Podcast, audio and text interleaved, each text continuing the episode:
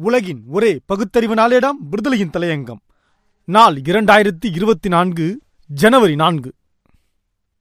ராமன் கோவிலும் அரசியலும் இரண்டு. ராமாயணம் என்பது வர்ணாசிரமத்தை காப்பாற்றத்தான் என்பதற்கு பெரிய ஆய்வுகள் தேவையில்லை.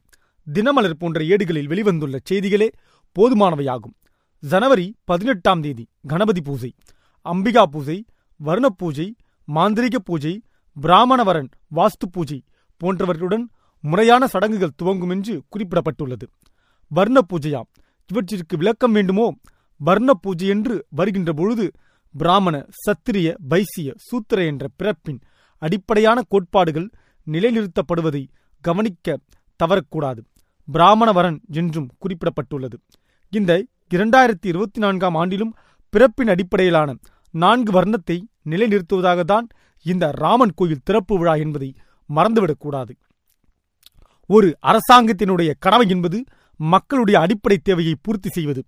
உண்ண உணவு உடுக்க உடை இருப்பிடம் ஆகிய இன்றியமையாத தேவைகளை நிறைவேற்றுவதுதான் அவற்றை நிறைவேற்ற சக்தி இல்லாத திறமையில்லாத ஆட்சியாளர்கள்தான் மக்களின் அறியாமையை மூலமாக கொண்டு இது போன்ற மத போதை மாத்திரைகளை கையில் எடுத்துக் கொள்கிறார்கள்.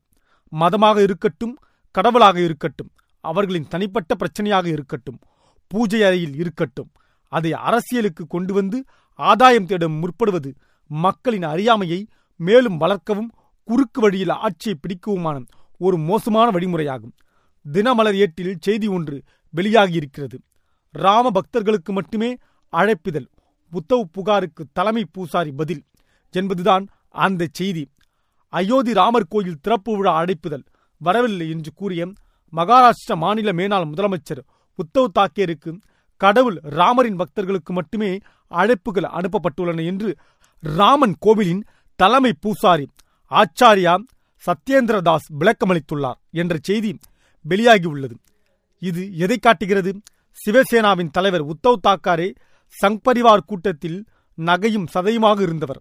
அரசியல் சூழ்நிலையில் பிஜேபிக்கு எதிராக இருக்கும் நிலையில் அவருக்கு அழைப்பு அனுப்பப்படவில்லை என்பது ராமன் கோயில் திறப்பு விழா என்பது பச்சையான அரசியல் காரணத்தை அடிப்படையாக கொண்டது என்பது புரியவில்லையாம் ராம பக்தர்களுக்கு ஒன்றை நாம் குறிப்பிட்டு சொல்ல வேண்டியது அவசியமாகும்.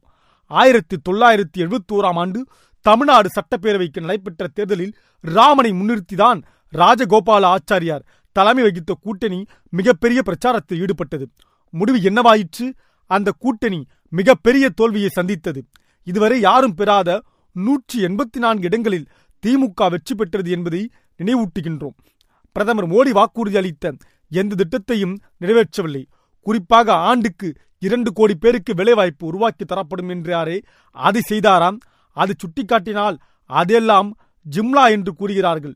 என்றால் இந்த ராம பக்தர்களை எந்த கண்கொண்டு பார்க்க வேண்டும் என்பது பக்தர்களுக்கு கூட்டம் தெரியாமல் போகுமா?